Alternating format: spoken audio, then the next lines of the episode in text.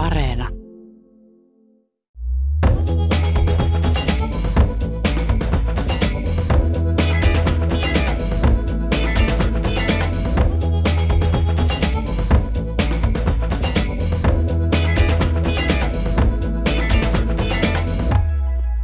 Nykyyhteiskunnassa selvitään paremmin niillä avuilla, joissa nainen on miestä etevämpi. Näin kirjoittaa 50 vuotta tutkijana ja lääkärinä toiminut Ilpo Huhtaniemi. Tänään Kulttuuri me keskustelemme testosteronista ja siitä, miten tämä hormoni vaikuttaa miesten käyttäytymiseen ja millaisia myyttejäkin siihen liittyy. Minä olen Pauliina Grym ja pitemmittä puheitta Tervetuloa Kulttuuri Ilpo Huhtaniemi.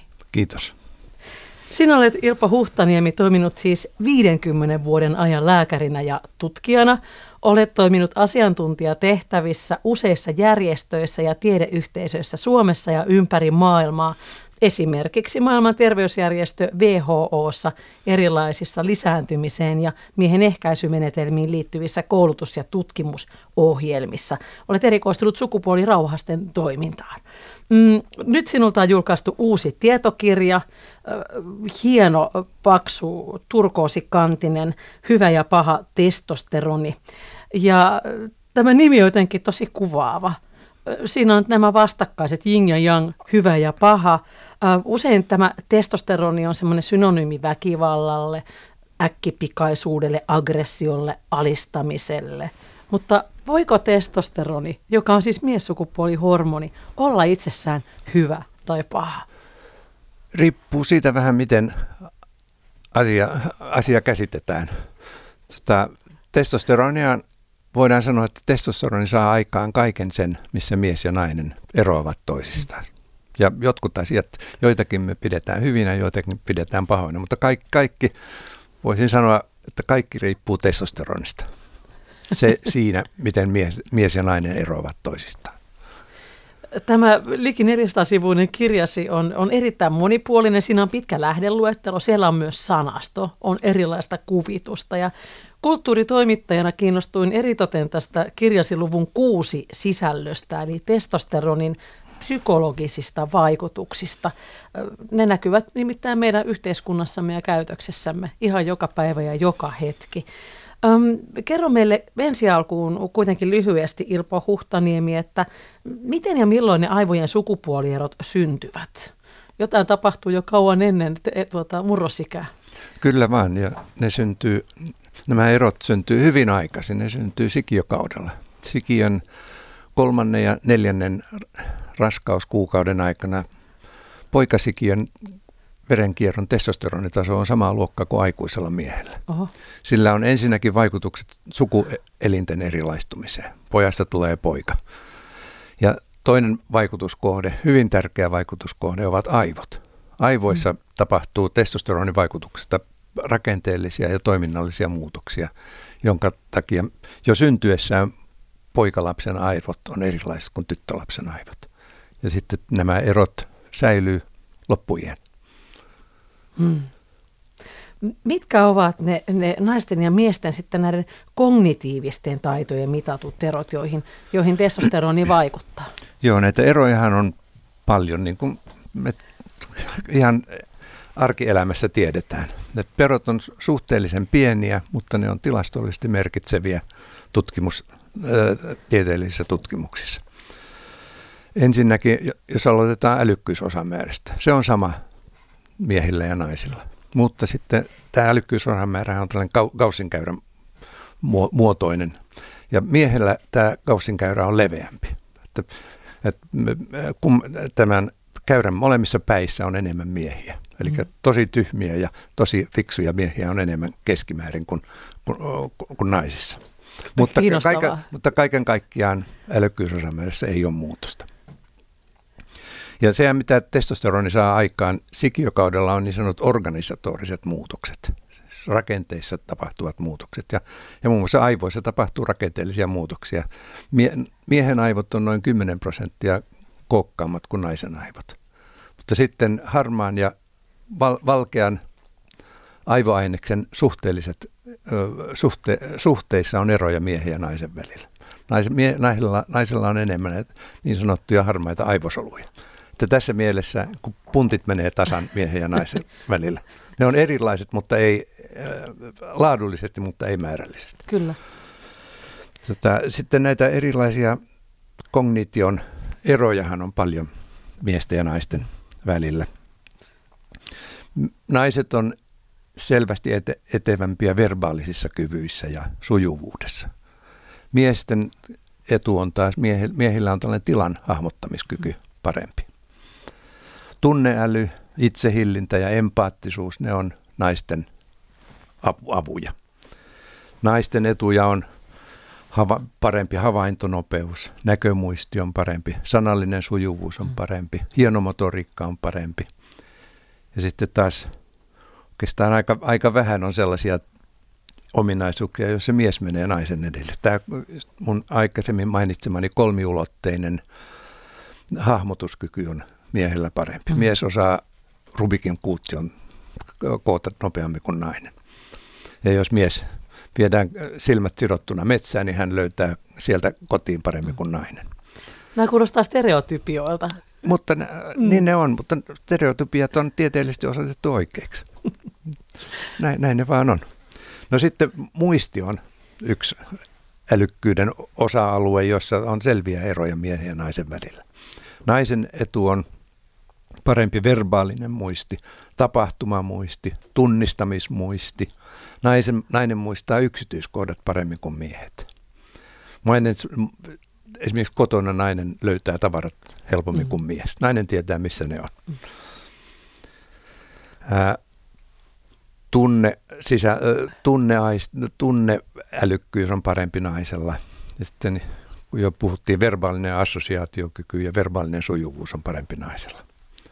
Ja miehen etuja on siis tämä visuospatiaalinen hahmotuskyky. Mie, mies muistaa asioista niiden ytimen. Mies on tällainen rautalankamallityyppi. Niin putkiaivo. Aivan niin. Tämä nainen on enemmän tällainen tunnetyyppi. Työmuistin kohdalla kuitenkaan ei ole mitään selviä eroja. Mm. kummillakin aivoilla pärjää ihan hyvin. Hmm, tosi kiinnostavaa. Ja tällähän on evo, evolutionaalinen taustansa. Jos ajat, mennään luolamies aikaan, niin tota, mies oli se, joka kävi koneen ulkopuolella metsästämässä ja hankkimassa ravinnon perheelle. Ja sieltä metsästä piti löytää takaisin kotiin. Mm-hmm. Sen takia mie, miehen tämä hahmotus, spatiaalinen hahmotuskyky on, on tärkeä. Nainen taas hoiti perheen asiat kotiluolalla ja silloin oli hyvä, että asiat on järjestyksessä ja nainen, naisen muisti toimii tällä alueella hyvin. Ja puhutaan, puhutaan vielä tässä kulttuurikkosen lähetyksessä enemmänkin tästä, koska nykyään ei olla enää siellä luolassa ja nainenkin mm. poistuu sieltä, sieltä tuota, nuotion, nuotion viereltä. Mutta ole hyvä, keskeytinkö sinua? Ei, ei. Tämä riittää tällä kertaa. Tällä kertaa. Hmm. Mä haluan puhua lapsista koska näitä sukupuolieroja, joista äsken Ilpo Huhtanimi sanoi, että ne on ihan tieteellisesti todistettu, niitä on yritetty selittää myös kasvatuksella mm. ja ympäristövaikutuksella. Sanotaan, että me kasvatamme lapset toimimaan tietyllä tavalla ja reagoimaan ympäristöön tietyllä tavalla. Mitä sanot tähän tulkintaan? No kasvatuksella on ilman muuta vaikutuksensa. Mutta tota, tämä perusasetelma, että poika sikiö on uinut isossa testosteronin vaikutuksen alaisena äidin kohdussa yhdeksän kuukautta, sillä on lähtemätön vaikutuksensa. Ja sitä ei voida poistaa millään kasvatuksella eikä, eikä koulutuksella. Sukupuolineutraali tai sukupuolisensitiivinen kasvatus on tietysti hyvä asia. Ei pidä niin kuin kasvatuksella kannustaa näiden sukupuolierojen syntymistä, mutta tota ei niitä saada poiskaan kasvatuksella poika, poikaa ei saada kasvatuksella leikkimään nukeilla eikä tyttöä saada leikkimään pyssyillä ja autoilla. Tämä on jo ennen, kasvat, ennen kuin kasvatus alkaa, niin tämä ero on syntynyt. Kyllä, tiedän, tiedän lähipiiristä yhden perheen, joka yritti juuri kannustaa tuota lapsia, tyttöä ja poikaa leikkimään ikään kuin toistensa leluilla ja etteivät tarjonneet näitä autoja ja nukkeja. Ja kyllä siinä sitten kuitenkin kävi niin, että, että tuota, se poika valitsi ne autot ja kiinnostui kaikista yhdistelmäajoneuvoista esimerkiksi mm. tiellä ja oppi niiden nimet, vaikeita yhdyssanoja, Joo. ja sitten tyttö halusi leikkiä prinsessaa. Ö, siinä mielessä kyllä niin kuin, täytyy sanoa, että jollain tavalla tämä, tämä sukupuolineutraali kasvatus kyllä onnistui, kun kumpikin meni harrastamaan kamppailulajeja, ja tämä poika tykkää välillä laittaa kynsilakkaa. Aha, joo. Mm. Tämä on sellaista hyvää sukupuolineutraalia kasvatusta.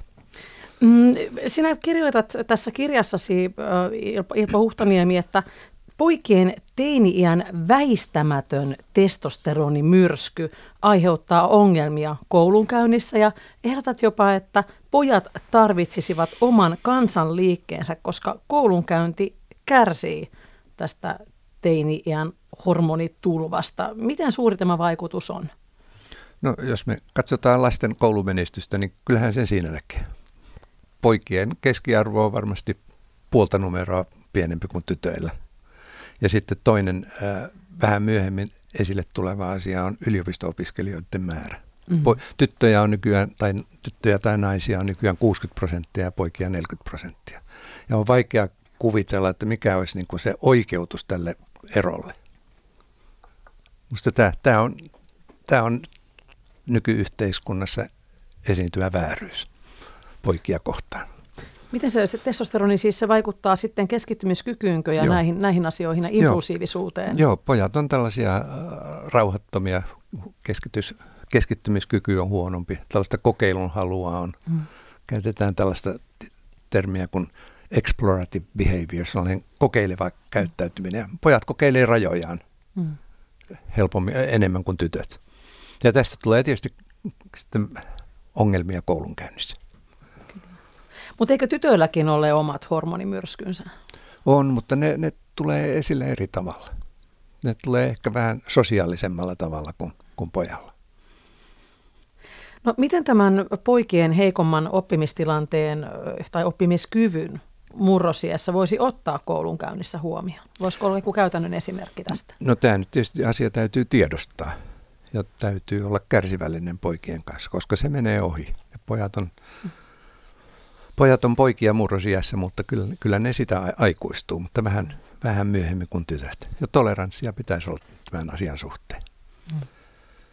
Jonkinlainen kansanliike ehkä tarvittaisiin, koska kaikenlaisten, kaikenlaisten vähemmistöjen asioita hoitaa erilaiset äänekkäät kansanliikkeet. Ja nämä poikaparat ei yksin pysty siihen, että jo, jonkun pitäisi ottaa tämä asiakseen ja ajaa se eteenpäin niin, että koulu kohtelisi tasa-arvoisesti sekä poikia että tyttöjä. Vai onko se ongelma juuri se, että tällä hetkellä kohdellaan tasa-arvoisesti, jolloin sitten nämä ominaisuudet jäävät huomioimatta? Niin, näinkin, näinkin päin voi asian käsitellä, käsittää. Eli, eli vähemmän tasa-arvoa siihen opetukseen joo, tietyllä joo, tavalla. Vaikea sanoa, miten se olisi ratkaistavissa, mutta kai niin kuin optimaali olisi se, että pojat ja tytöt pärjäisivät yhtä hyvin koulussa. Nyt voidaan kysyä, että kun näin ei ole, niin onko, onko, kysy, onko vika pojissa vai onko vika mm. koululaitoksessa? Mm. Ja mun mielestä tämä on koululaitoksen tehtävä mukautua sillä tavalla, että pojatkin tuntee pärjäämänsä hyvin siellä. Kyllä. Kyllä. Se on tärkeä asia. Miesasialiikkeethän ovat, ovat tuota Suomessa yrittäneet tähän tarttua ja, ja ehkä tähän löydetään ja toivottavasti lähitulevaisuudessakin jokin ratkaisu. Täytyy toivoa.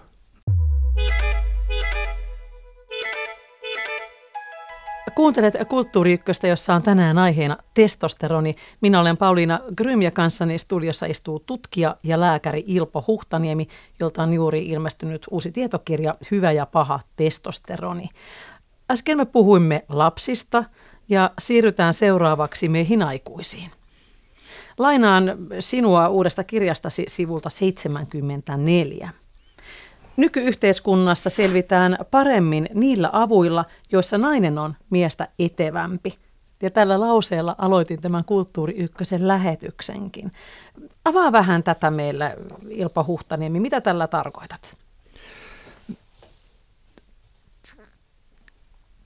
Koulutusasia on tietysti se, josta jo aikaisemmin puhuttiin. Mm-hmm. Nämä miesten ja naisten kognitioprofiilit on erilaisia ja tätä nykyään korkeamman koulutuksen saa niillä avuilla, joita, tai sai helpommin niitä, niillä avuilla, jotka on naisella. Tähän näkyy yliopisto-opiskelijoiden suhteellisessa mm. osuudessa. 60 prosenttia naisia ja 50, 40 prosenttia miehiä. Miehillä on nämä iänikuiset avunsa, jotka on paras hyvä fyysinen voima, dominanssipyrkimys, reaktiivinen aggressio. Mm-hmm. Ja niitähän tarvitaan parin valinnassa – taistelussa perheen ja heimon puolesta. Tulee mieleen ateenalaisten va- laulu. Kaunis on kuolla, kun joukkosi eessä urhona kaadut, taistelen puolesta maasta. Tätä miehet oli tällaisia aikaisemmin. Ja tätä, näitä avuja ei tarvita enää. Nyt sodatkin käydään äh, tietokoneen avulla. Mm.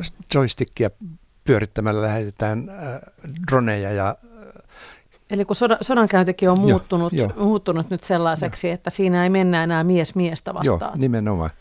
Ennen sotapää, kuninkaat oli sotapäällikkö, että ne kuoli, mm, kuoli taistelussa. Karle, no, Kustaa toinen Adolf kuoli, kuoli ratsun selästä taistelussa ja eihän nykyään enää.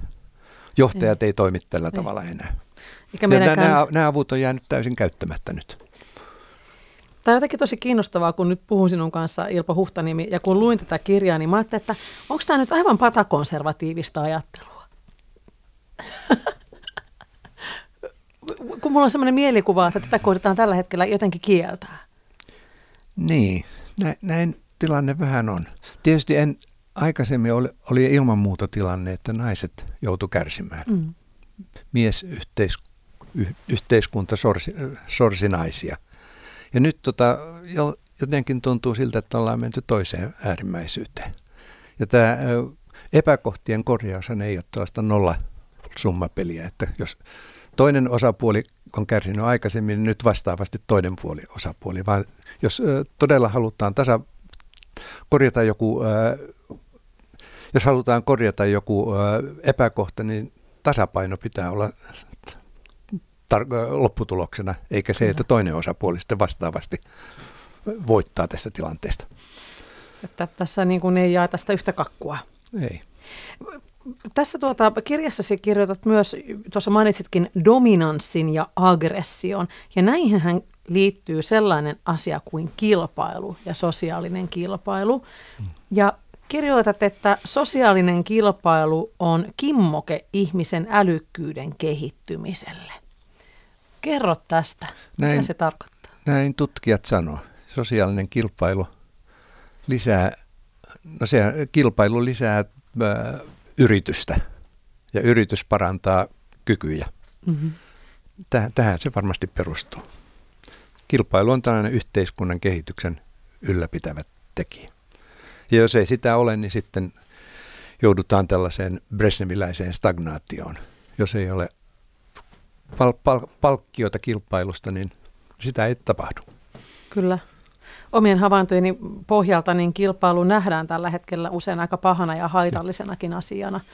Toisaalta samaan aikaan puhutaan siitä, että jo lukioikäiset joutuvat kilpailemaan hirveästi niistä yliopistoaloituspaikoista. Joo, No Suomessa ollaan aika terveellä pohjalla kuitenkin. Jos katsoo, miten esimerkiksi Japanissa tai Kiinassa lapset kilpailee koulussa päästäkseen hyvään yliopistoon, niin siellä se on mennyt täysin överiksi.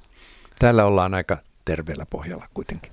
Ja Etelä-Koreassa on ilmeisesti myös sama asia, sama tilanne kyllä Etelä-Koreassa. Joo, kyllä. Mm, kirjoitat myös, että hierarkiat ovat ryhmälle edullisia. Miksi?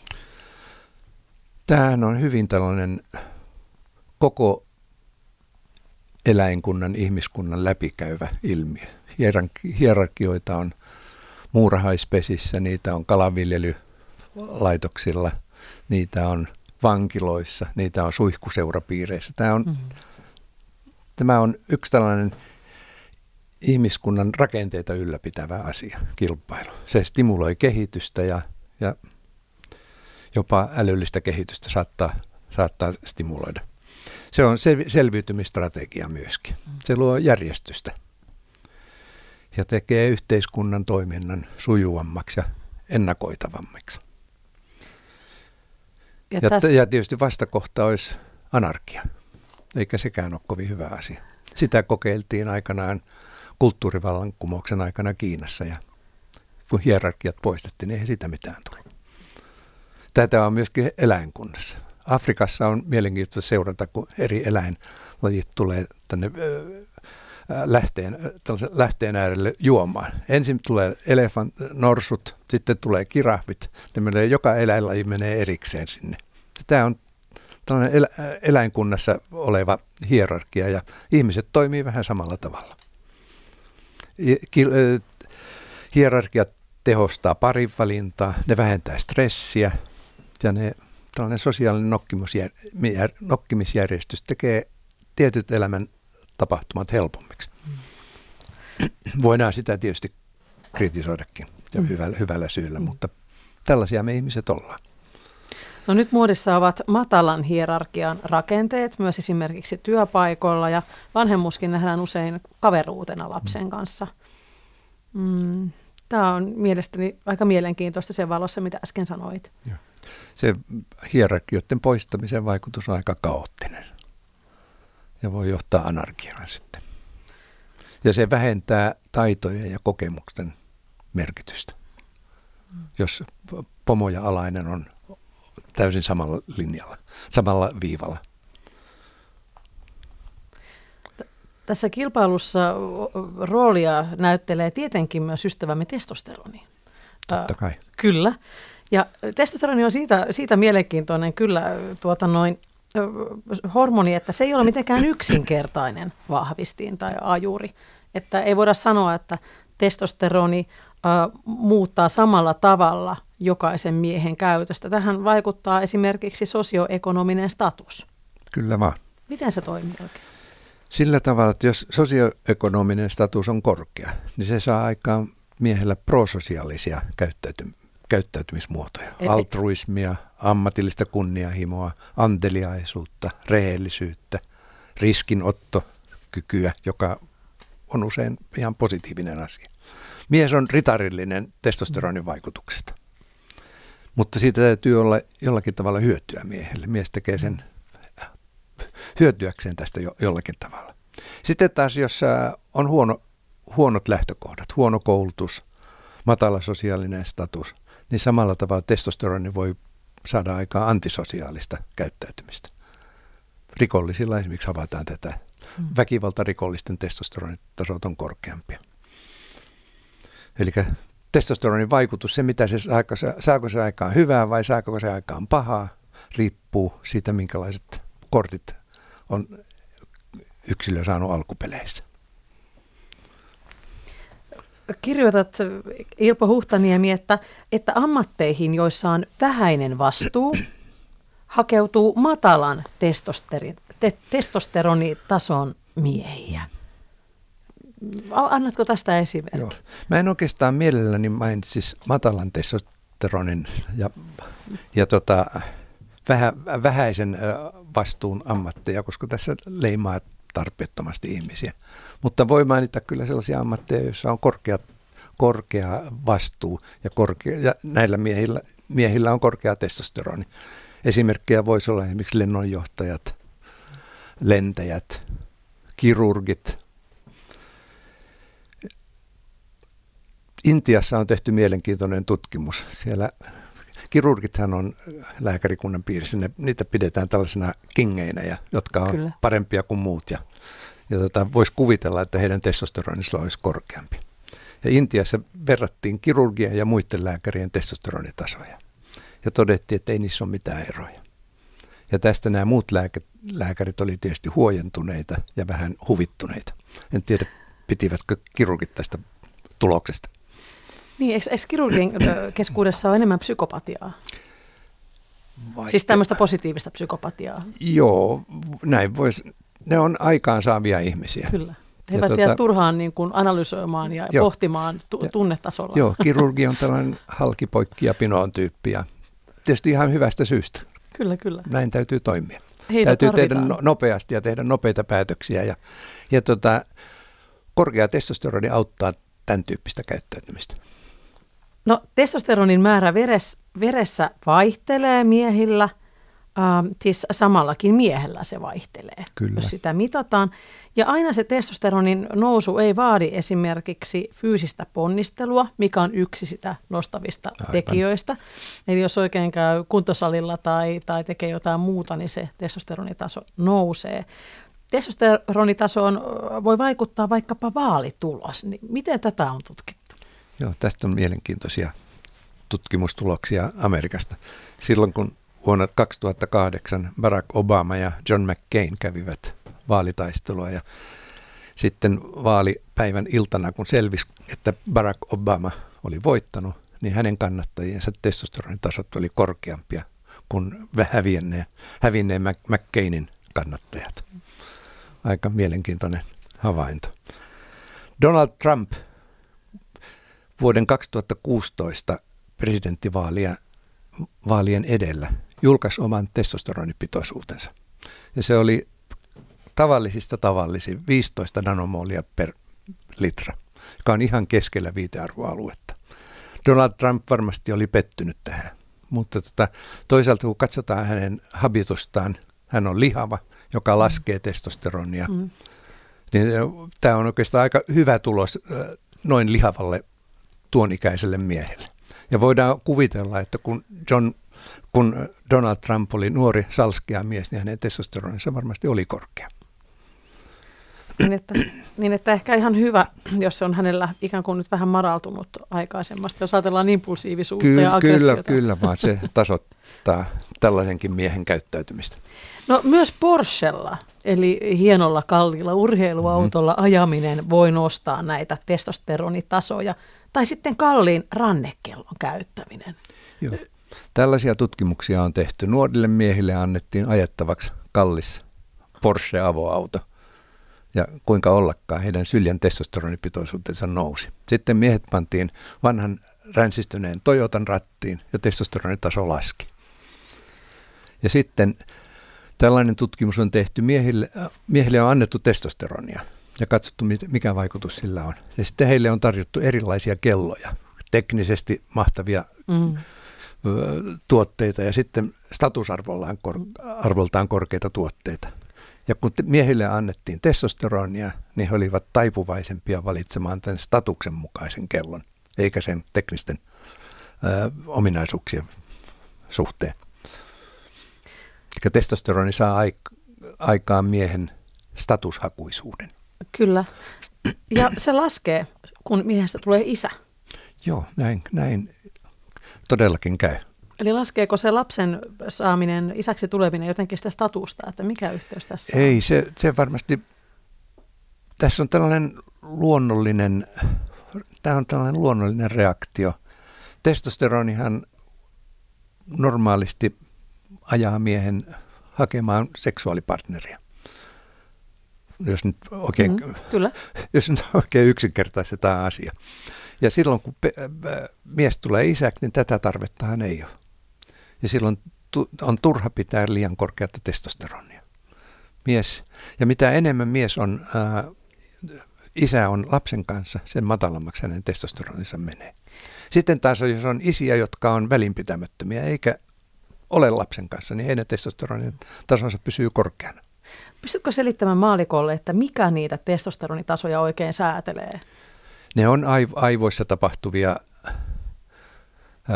toimintoja, jotka on, niitä ei edes tarkkaan tunneta, mutta, mutta kyllä niillä on ihan anatomis-fysiologinen taustansa. Tämähän sama havaitaan lin, eläinkunnassa. On kahden tyyppisiä lintuja, niissä, joilla on parisuhde yhden naara ja yhden koiraan välillä ja ne yleensä molemmat hautoo munia sitten.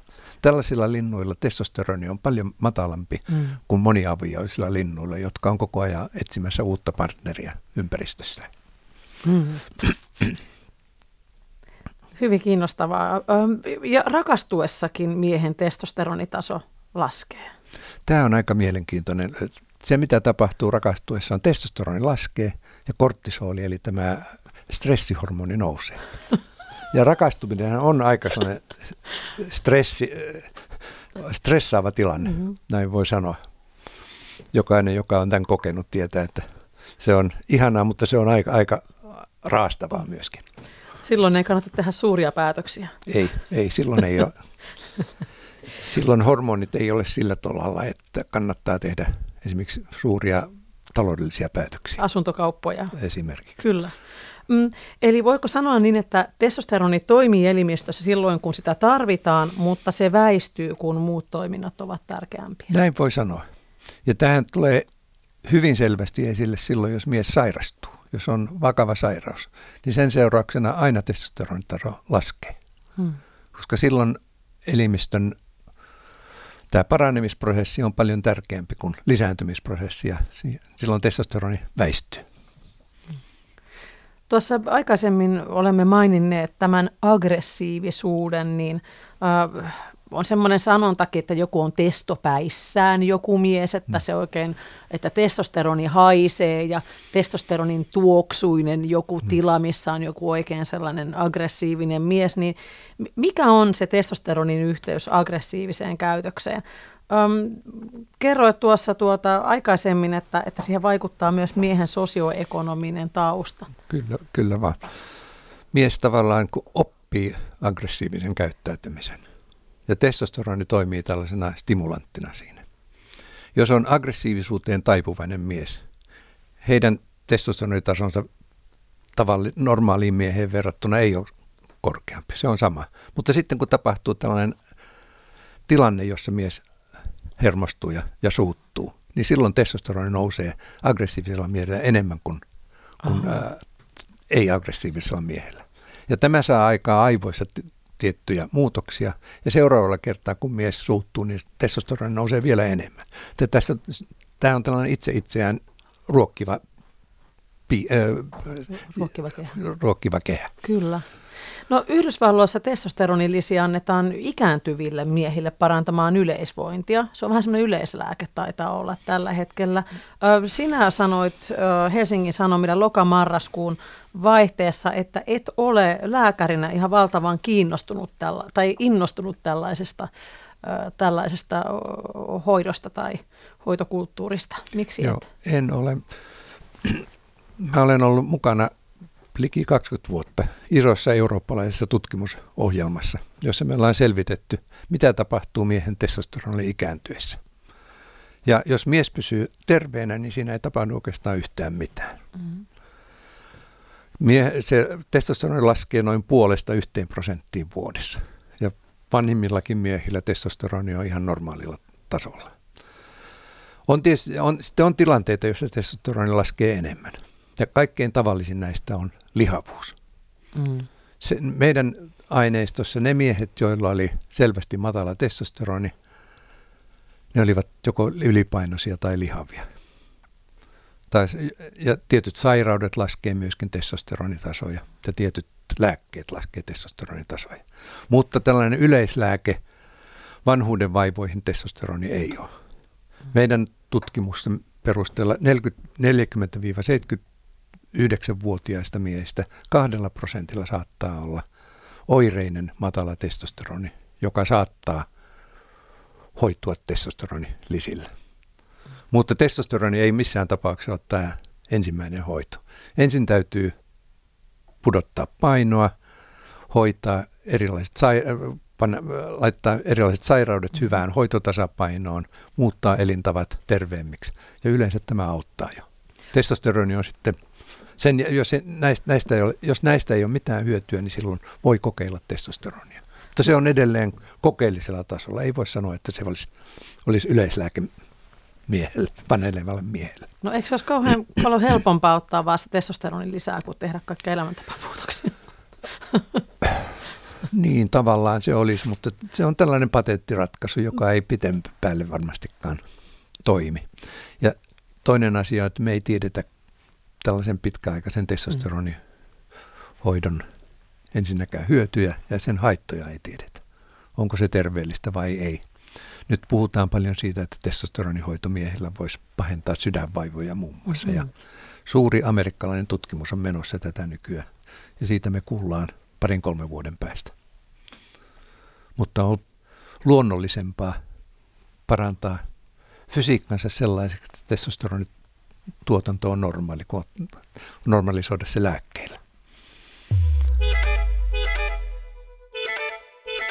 Kuuntelet Kulttuuri Ykköstä, jossa vieraana on vastikään uuden kirjansa Hyvä ja paha testosteroni julkaissut sukupuolihormoneja 50 vuotta tutkinut Ilpo Huhtaniemi.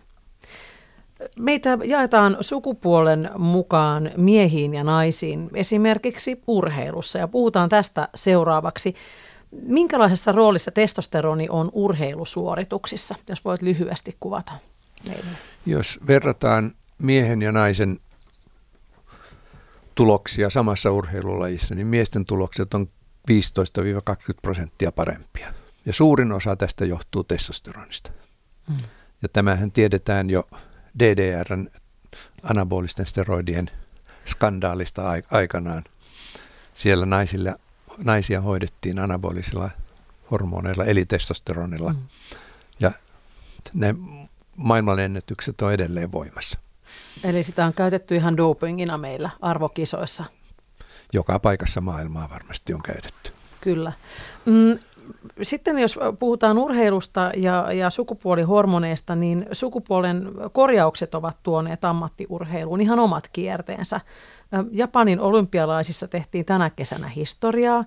Tokiossa avoimesti seksuaali- ja sukupuolivähemmistöihin kuuluvia urheilijoita kisasi enemmän kuin olympialaisissa koskaan aiemmin. Ja erityisen paljon median huomiota sai uusiseelantilainen painonnostaja Laurel Hubbard. Äh, hän on syntynyt helmikuussa 78, on nyt siis 43-vuotias. Hän on syntynyt miehen kehoon, käytti nimeä Gavin suurimman osan elämästään ja tai niin, ja korjasi sukupuolensa naiseksi kahdeksan vuotta sitten ollessaan 35-vuotias. Ja äh, tällä Laurelilla on urheilutausta nuoruudessa, eli hän lopetti painonnoston 23-vuotiaana miehenä ja aloitti uudelleen naisten sarjassa neljä vuotta sitten ja nyt todella tänä, tänä kesänä sitten kisasi Tokiossa. Miten suuri vaikutus sillä, että urheilija on ollut ensin mies ja sitten korjaa sukupuolensa naiseksi on suoritukseen?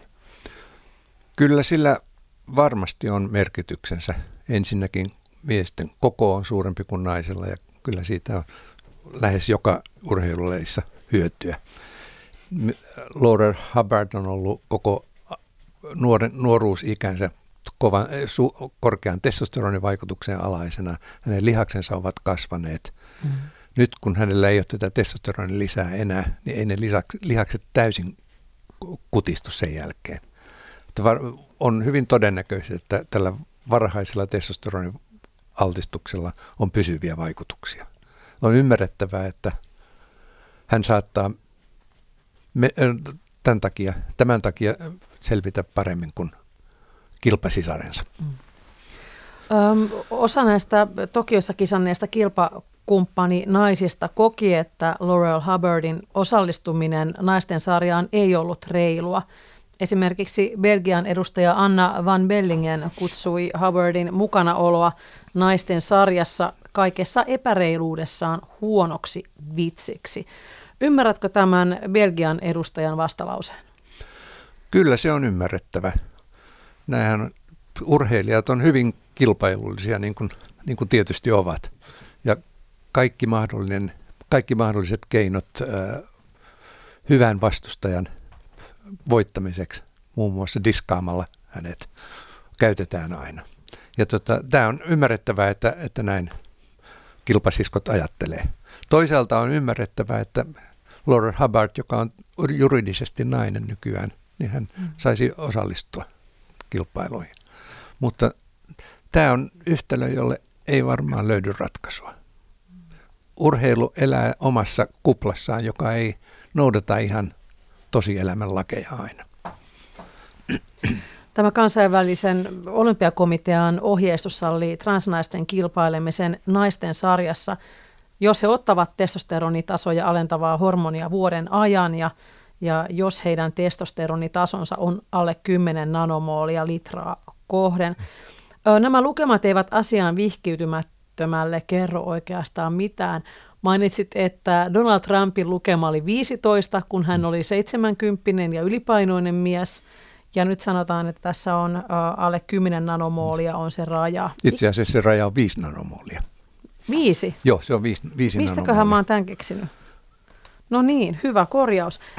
Mikä on semmoinen tavallinen miehen naisen ero testosteronitasoissa? Siis miehen testosteroni on välillä 10-30 oh, nanomoolia oh. per litra. Ja naisella se on 5-10 prosenttia tästä. Tämä urheilijoille asettava raja 5 nanomoolia per litra on, on aika korkea naisen arvoksi. Ja tämä sääntö on pyritty pyritty laatimaan sillä tavalla, että mahdollisimman pieni, mä, pieni osa androgenisoituneista naisista joutuisi tällaiseen seulaan. Mm. Siis tämä 5 nanomolia on jo sellaisena aika korkea taso. Mm. Nostaako urheilunaisen testosteronitasoa ylipäätään? Kyllä se vähän voi nostaa lyhytaikaisesti. Lyhytaikaisesti, kyllä. Mutta sitten tällainen havainto on kyllä, että siis on, on sairaus niin sanottu monirakkula munasarjan monirakkula-oireyhtymä, jossa munasarjat tuottaa jonkin verran enemmän testosteronia. Nämä tasot mm-hmm. on selvästi alle tämän viiden nanomolin per litra. Mutta kilpaurheilijoilla on usein tämä oireyhtymä. Ja heillä on siis vähän korkeampi testosteroni kuin terveillä naisilla. Ja. Kyllä siitä jo, jo siitä on apua. Kyllä.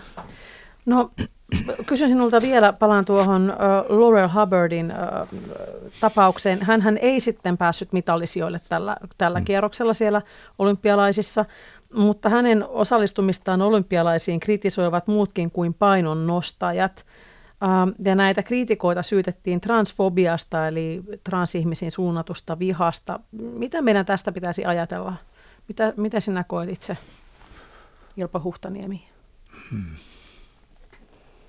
tuo on aika vaikea kysymys, koska tässä on kysymys oikeastaan fysiologiasta ja, siihen, ja testosteronin fysiologisista vaikutuksista. Transfobia voi olla siinä mukana tietysti, mutta kyllä siinä on ihan biologisia syitä, minkä takia Hubbardin osallistumista ei pidetty sopivana. Hmm. Mutta toisaalta hän on juridisesti nainen ja ellei toisin määrätä, niin hänellä pitäisi olla oikeus osallistua.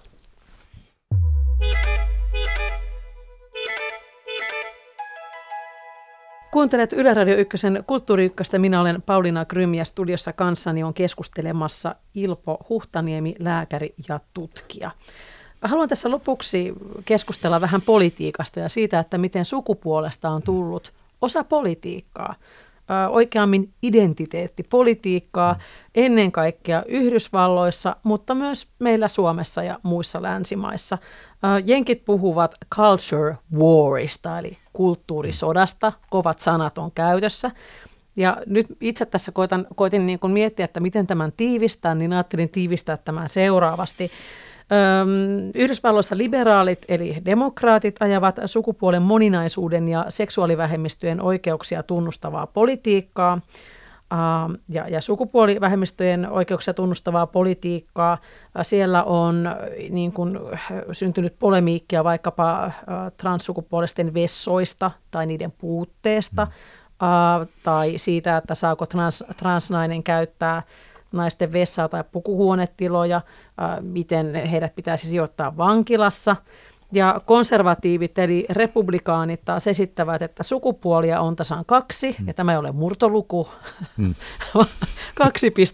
2.0, ja että näillä sukupuolilla on selkeät erot – ja no ehkä jopa, että jotkut hurjimmat sanovat ehkä vähän eri, eri oikeudetkin.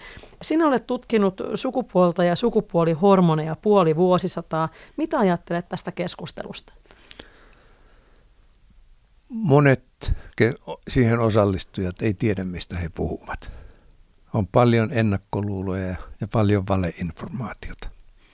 Jos tietää, mikä aiheuttaa tämän sukupuolen monimuotoisuuden, niin sen kanssa ei ole mitään ongelmia. Se on bio, mä, minä, minä uskon siihen ja tieteellinen tutkimus on osoittanut se aika selvästi. Tässä on biologisesta tapahtumasta kysymys. Voitko kyse avata on, lyhyesti? Joo, kyse on siitä, millä tavalla yksilö on joutunut testosteronin vaikutuksen alaiseksi sikiokaudella. Siinä on sekä määrällisiä että laadullisia eroja Yleensä yksilössä tulee binäärisesti joko mies tai nainen. Eli tämmöinen jos, sishenkilö. Kyllä vaan, mutta, mutta joskus, joskus tämä erilaistuminen tapahtuu niin, että se, tapahtuu, se, se lopputulos onkin näiden kahden määräpään välillä. Ja tota, jos tämän ymmärtää, että kysymys on biologisesta tapahtumasta ihan yhtä, ihan yhtä väistämättömästä kuin punainen tukanväri, siniset silmät, sormenjäljet, vasenkätisyys. Jos ymmärtää, että tässä on samalla yhtä väistämättömästä biologisesta tosiasiasta kysymys, niin sen kanssa on hyvin helppo elää. Hmm. Ei tarvitse kysyä, onko, onko asia oikea vai onko asia väärin. Asia on niin ja sen kanssa meidän täytyy elää. Miksi se herättää niin kauheasti tunteita? Siinä on paljon pelkoa ja, ja, epä, ja tiedon puutetta. Väär, väärän tyyppisiä asenteita, ideologioita, pelkoja. Kaikkea, kaikkea vierasta mm. saatetaan pelätä. Mm. Tämähän on vieras asia useimmille mm. ihmisille. Ei, useimmat ihmiset ei tiedä, mistä se johtuu. Kyllä. Ja jos tietää, että se on biologinen tosiasia, niin so what? Ei se ole iso asia. Mm. No, nuorten sukupuolen korjauksia tehdään enemmän kuin aikaisemmin ja yleensä kai niin päin, että, että tytöt korjaavat sitten pojiksi sukupuoltaan. tästäkin on moni ollut huolissaan. Pitäisikö tästä olla huolissaan? Tämä ensinnäkin pojat tytöiksi on, on tähän asti ollut tavallisempaa, mutta nyt on lisääntynyt tämä, no niin. tämä, tämä trans nais, naisiksi, naiseksi tule, transmieheksi tuleminen. Kyllä. Ja tota, asia on tiedostettu nyt. Tätä nykyään juuri nämä tulokset, jotka mä näin, niin transyksilöitä on 0,7-1,4 prosenttiin väestöstä, joka on yllättävän paljon. Ja tota, tästä ei ole aikaisemmin oikeastaan tiedetty ja tätä on hyssytelty ja tämä on, asiasta on oltu hiljaa. Nyt on, uskalletaan tulla esiin transihmisenä ja, ja tota, sen takia tämä on tullut esille niin paljon. Hmm. Yhteiskunta on vapautunut ja liberalisoitunut ja se on tietysti ihan hyvä asia. Meidän armas suomen kielemme on hivenen haasteellinen silloin, kun näistä asioista puhutaan, kun meillä on se yksi sana sukupuoli. Vaikkapa englannin kielen käyttäjillä, niin heillähän on kaksi. Mm-hmm. Ja sex on se biologinen sukupuoli ja gender on tämä sosiaalinen niin. sukupuoli. niin. Pitäisikö meidän Suomeen jotenkin löytää uusia sanoja? Olisi hyvä, jos tälle sosiaaliselle sukupuolelle löydettäisiin joku toinen, toinen nimi. Mutta nyt meidän, joo, nyt meidän on parasta puhua biologisesta sukupuolesta ja sosiaalisesta sukupuolesta, ettei synny väärinkäsityksiä. Hmm. Nyt ollaan tässä puhuttu naisten, naisten ja miesten eroista myös esimerkiksi näissä hahmotuskyvyssä ja, ja tuota, äh, myös naiset esimerkiksi tunnistavat tunteita paremmin kuin miehet kiinnitämme huomiota eri asioihin ja, ja tuota, se vaikuttaa tietenkin käytökseen ja siihen, miten toisen käytöstä tulkitaan. Voisiko testosteronin vaikutusten parempi ymmärrys parantaa meidän miesten ja naisten välistä kommunikaatiota, koska tässä varmaan syntyy aika paljon väärinkäsityksiä Kyllä. niin parisuhteessa kuin työpaikalla ja kuin vaikkapa sitten deittisovelluksissa, Aivan joita, niin. joita etenkin nuoret käyttävät puhelimissaan. Aivan. Kyllä, miesten ja naisten pitäisi ymmärtää paremmin toistensa käyttäytymistä. Ja se, että jos mies toimii niin kuin mies, niin se ei, hän, ei ole, hän ei tahallaan ja, ja tota, pahaa pahuuttaan toimi niin, vaan sille on biologinen taustansa. Ja miehen pitää ymmärtää myöskin tämä ja tota, ottaa sen huomioon käyttäytymisessä ja yrittää mukautua yhteiskunnan normeihin.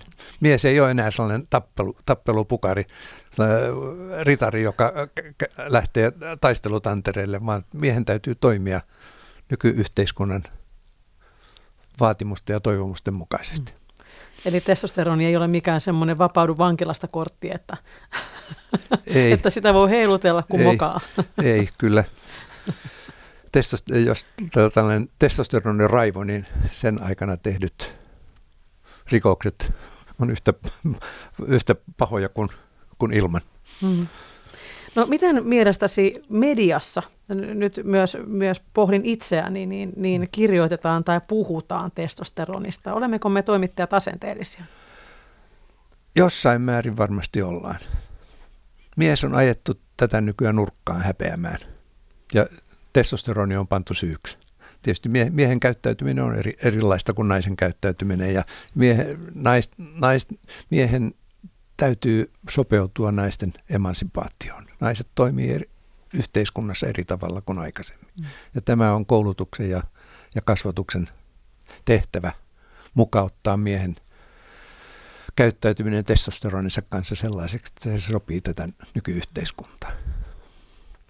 Mutta mies voi edelleen olla naisen suojelija. Edelleen voi ja, mm. ja pitää ollakin. Mm.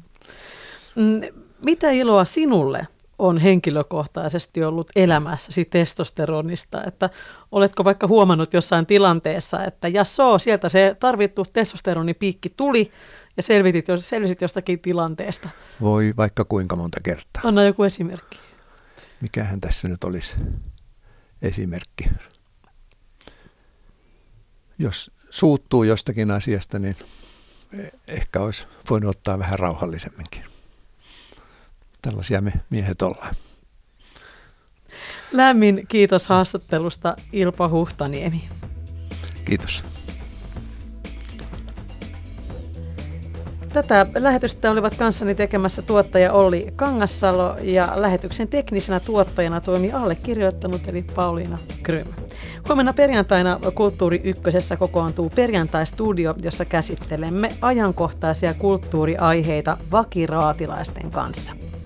Tämä Kulttuuri Ykkösen lähetys oli poikkeuksellisesti tallenne, joka on tehty perjantai-aamuna 5. marraskuuta Helsingin Pasilassa. Tämän ja aikaisemmat Kulttuuri Ykköset löydät Yle Areenasta. Kiitos seurasta ja oikein mukavaa päivänjatkoa.